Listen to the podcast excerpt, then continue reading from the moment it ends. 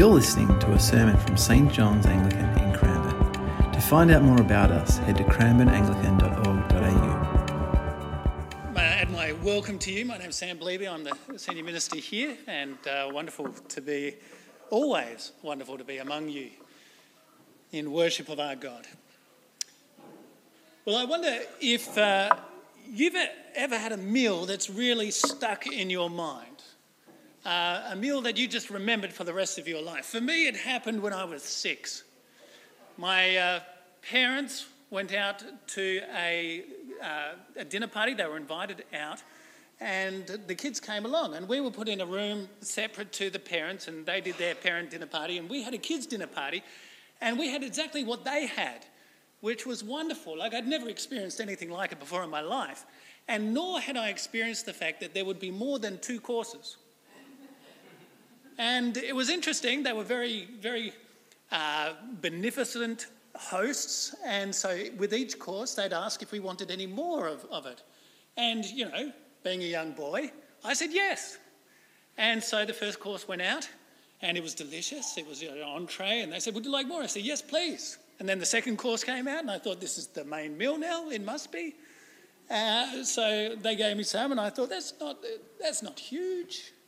But that's all right, because she said, would you like more after it? And I said, yes. And we kept on going like this for 6 courses. Like at the end, I can remember my parents putting us down to sleep. We were put in a room, and I can just remember lying there and looking down, and my tummy was like this, and just kind of rolling on the ground and groaning, just going, oh. And saying to my dad, oh, Dad, I feel terrible. This is the worst day of my life. This is awful. And my dad, and I should tell you, my dad was an Anglican minister, but his pastoral approach was lacking. Because he said to me, Samuel, there are starving people in Africa. Go to sleep. I said, okay. That was my most memorable meal, and it's gone down in history as the Draper's Dinner Party. We talk about it among ourselves whenever we get together. Have you ever had a meal like that, or a meal that's actually changed your life? So I read an article on, or actually heard an interview with Heston Blumenthal once. Heston Blumenthal is a world-famous chef. He ran the restaurant, the Fat Duck, and they have won every award that chefs can possibly win. He's very, very famous chef. And he puts his part to this worldwide acclaim down to one experience. It happened when he was 16. He was in France in a French restaurant, and it was a meal that just blew his mind. He didn't know things could be like that. It changed his life. And from that moment, he decided that he wanted to be a chef. It was a meal that shaped, a meal that enriched the rest of his life. Well, 2,000 years earlier, another meal that changed everything for those who were there. Only for this meal, it wasn't the food and it wasn't the ambience that had such an impact. The food we know from Luke's Gospel was broiled fish. The ambience we know from our reading was fear. There was nothing that would have gotten even a 16-year-old Heston excited about this meal.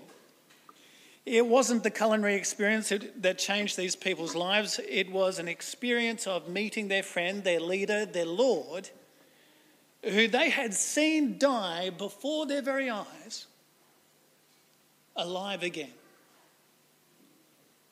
Now, that's an experience that is going to change your life forever, isn't it? And it changed theirs.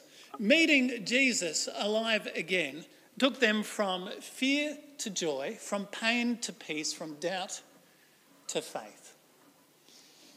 And it was an experience that shaped and enriched their lives, and not only their lives, but the lives of millions down through the ages and across the world thereafter. So from fear to joy, Meeting Jesus changed these disciples. The ambience goes from fear to festival. The evening begins with the disciples. They're huddled together. They're locked behind closed doors in this room, and they're fearing for their lives. Their friend had been executed. They'd seen it, and they were worried that they were going to be next. And then Jesus walked through the door. Possibly, literally, we don't know. The doors are locked, but he just appears. There he is. Imagine you've lived with this person for 3 years. You admire him, respect him, learn from him, love him. And then he's tortured and he's killed. And yet here he is, before your very eyes. I expect most of you have had the experience of losing a loved one. It's awful, isn't it? Someone you love has died. And when they're gone, you just want to see them, don't you? You just wish that they would walk through the door, not in a spooky way, just as them. And you can imagine the joy and how you'd hold on to them and laugh and cry and celebrate to see them alive again. Wouldn't it be wonderful? Well, Jesus was alive. Not in a spooky way. There was not the slightest air of death about him, but he was utterly and he was wonderfully alive. The reading says, then the disciples rejoiced when they saw the Lord. That's got to be a pretty understated sentence, doesn't it? Then they rejoice. The fear's gone. Jesus tells them that the time for huddling behind closed doors is gone as well. He says, as the Father has sent me, so I send you. And it's an experience that changes the rest of their lives. It wasn't just a joy and a loss of fear that stopped in that room. It was a joy and a boldness that would go with them to the very ends of the known world. They're no longer afraid that the Jews would put them to death because they've seen Jesus risen from the dead and they know that death has been put to death. There is a power that is stronger than death, and he loves them. Death has been defeated, so when people threaten them with death, they know that they're rattling a gun full of blanks. The disciples are so utterly changed by this experience that they go to the ends of the world and they're telling everyone about it, and no matter how people threaten them or torture them or even kill them, they keep telling about Jesus because there's a hope there that's beyond life and death and beyond everything that cannot be stopped. We know that Peter and Andrew end up being crucified. James is killed by the order of Herod Agrippa. Other traditions say that at least 7 of the 12 are killed. Why don't they stop? Because they'd met Jesus alive again and they knew that death was powerless in the face of that kind of life, and it was a life that everyone needed to know about. Death has been defeated. You know, those loved ones who have died in the faith, we will see them again. You can know that for sure. And you can know that because these people that night saw the risen Lord Jesus Christ. And as we look towards our own deaths, we don't have to play the same kind of games that our society does, where you kind of pretend death doesn't really happen. We can walk boldly up to death, look it in the eye, and say, you've got nothing. Because death has been defeated, because Jesus is alive. And as we live our lives, that actually gives such freedom, such joys, such boldness. Meeting the risen Lord Jesus changes everything. It takes us from fear to joy. And so it's surprising how many of our fears are actually tied up with this. If you no longer fear death, a lot of the fears just fall away. Perhaps you fear that you're not making the most of your life. Well, the best is beyond us. Perhaps you fear that you won't have enough in retirement. Well, actually, the worst is death, and that's been dealt with. You may fear that you don't have friends and family. Well, there's a certainty of an eternal family and deep community and fullness of life. It takes us from fear to joy. And so we can live boldly and full of joy. Well, it takes us from fear to joy. It also takes us from pain to peace. Did you notice that Jesus said to the disciples 3 times in our reading, peace be with you? You see it in verse 19. Jesus came among them and said, peace be with you. Verse 21, Jesus said to them, peace be with you. And then verse 26, Jesus came and stood among them and said, peace be with you. Now, why the repetition? Why does it come again and again in this little section? Well, because Jesus isn't just alive, his death and resurrection has achieved something. It's achieved peace. On the Jewish festival of the Day of Atonement, the high priest would go into the Holy of Holies in the temple, and he takes a lamb and he sacrifices it, he spills its blood to make atonement for the sins of the people. And afterwards he comes out to the people and he says words that I think many of you would probably be familiar with. You probably know these words. He says, the Lord bless you and keep you. The Lord make his face to shine upon you and be gracious to you. The Lord lift up his countenance upon you and give you peace. He comes out, the atonement's been done, the lamb has died, the sins have been taken, the death is done. He comes out and he announces peace to all the people. Shalom. Wholeness, fullness, blessedness, life. The thing that's been wrecking your peace with God and each other, the thing that is the reason death is in this world in the first place, the cause of our pain, our sin is dealt with, and now you can have peace. That's what he's saying. As Jesus comes out from the tomb, he announces peace to the disciples. The true and great Day of Atonement has come to pass, and Jesus himself has shed the blood to pay for sin, destroy death, and so bring us peace. Peace be with you, Jesus says. And although he is just using the usual greeting of the time, shalom, peace, yet I think he's doing so much more as he uses it. Here it's an absolution and a benediction, an announcement that everything has changed. And so the things that bring pain in our life can be changed to peace. There is such seeking after peace in our world and in our society today. And we look for it in all sorts of places. Well, Jesus has brought it and he gives it. Peace, he says. Well, meeting Jesus alive took the disciples from fear to joy, from pain to peace, and it took Thomas from doubt to belief. To faith. So verse 24.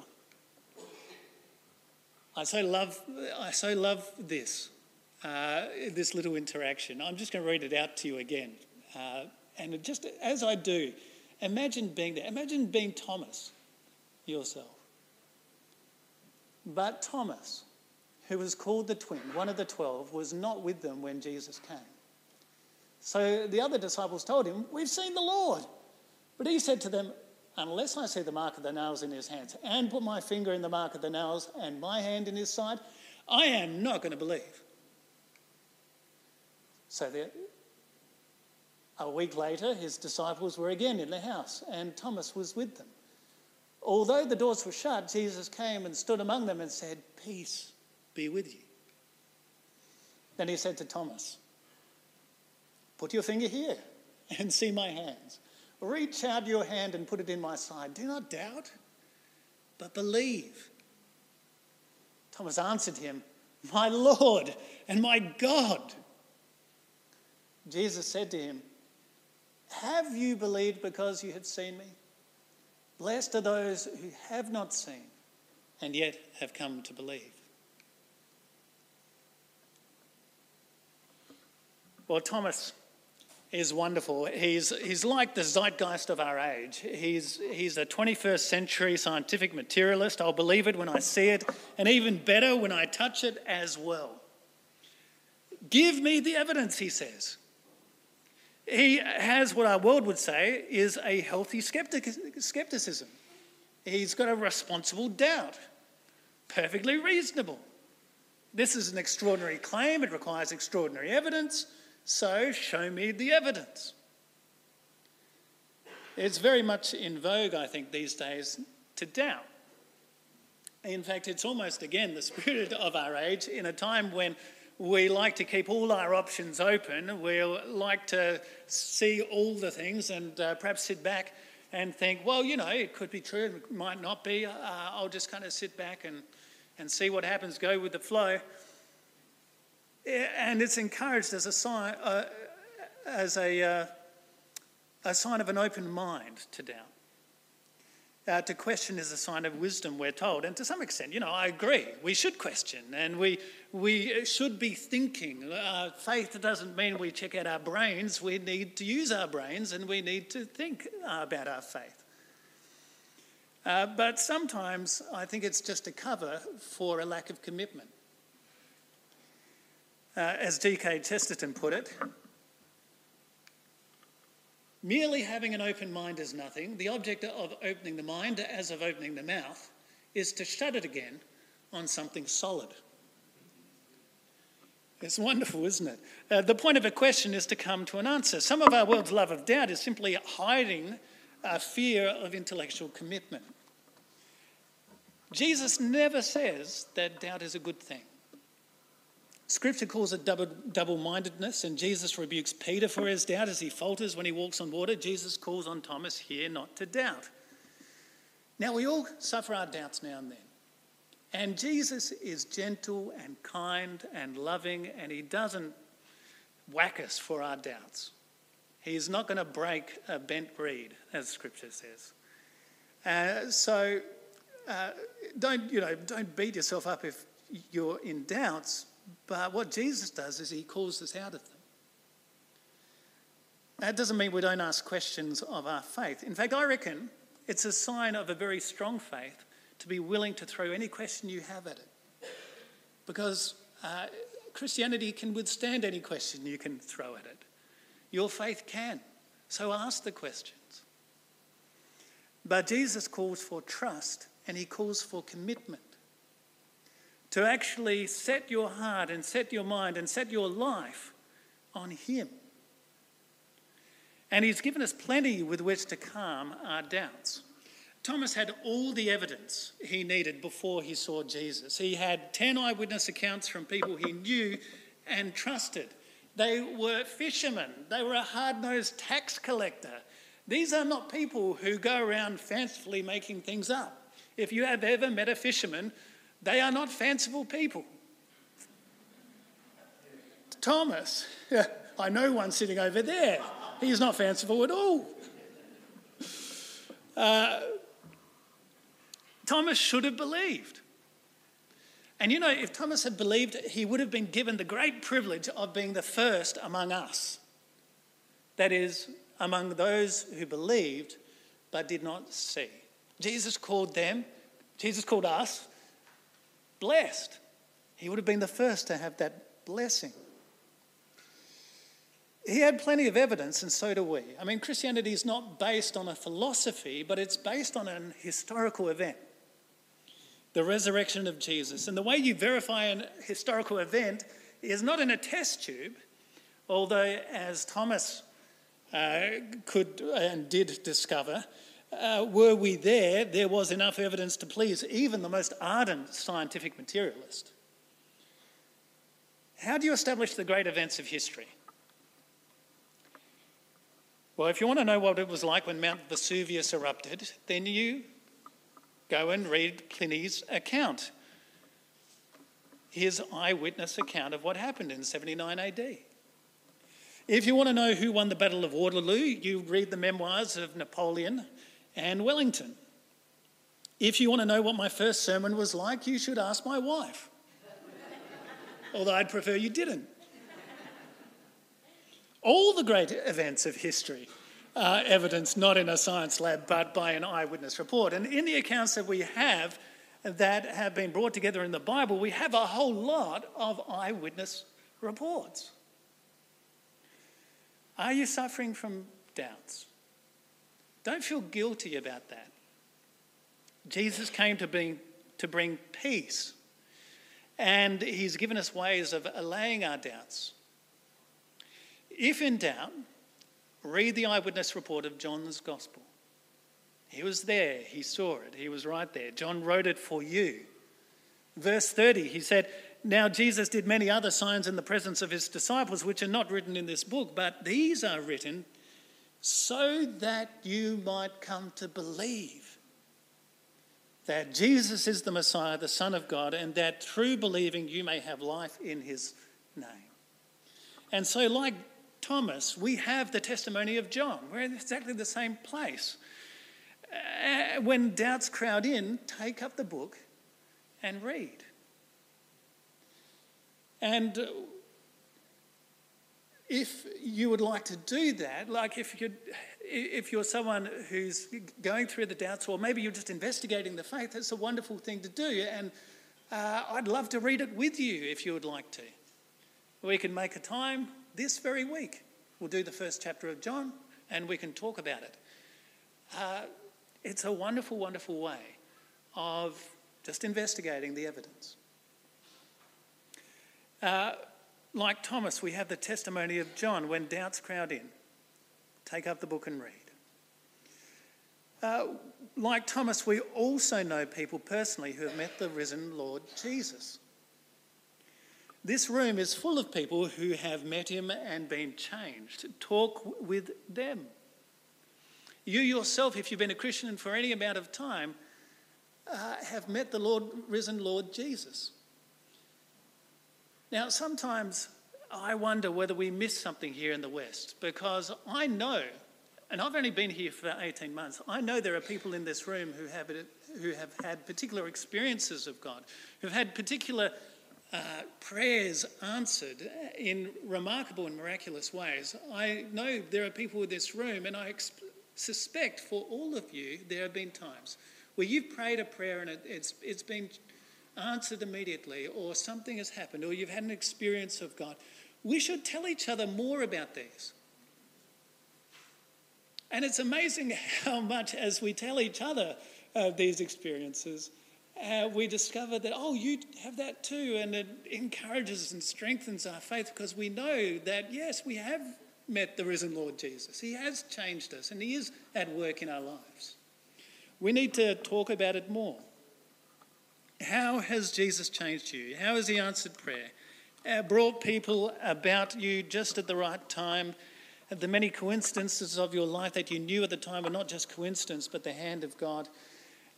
Those times where you've been reading the Bible and your heart's been strangely warmed, or he's said something that has been just the right thing. Let's share that with one another. And if you're here investigating faith and you're not really quite there, ask people here about it. There is so much that the Lord has given us to allay our doubts and encourage our faith. Well, a meeting with the risen Lord Jesus Christ cannot leave you the same. For the disciples, they went from huddling fear to joyous boldness, telling out the good news that sin is dealt with and shalom, peace, can be ours. For Thomas, it was a transition from doubt to the clearest and the strongest expression of belief that we actually have in all of the Bible. My Lord and my God. What has meeting this man meant for you? What could it mean for you? Well, this is too important not to investigate properly. So check it out. But most of you here this morning have already experienced that moment that changed everything, or that meal, whether it was slow or over many years or a sudden event. You've met Jesus and you have been changed, and death is done for you. Live the boldness, live the joy that brings. I'm going to pray for you, I'm going to pray for me, that God will keep us to that day where we do actually meet him face to face, and that he will hold us and stoke our faith and our joy until that day. Let's pray.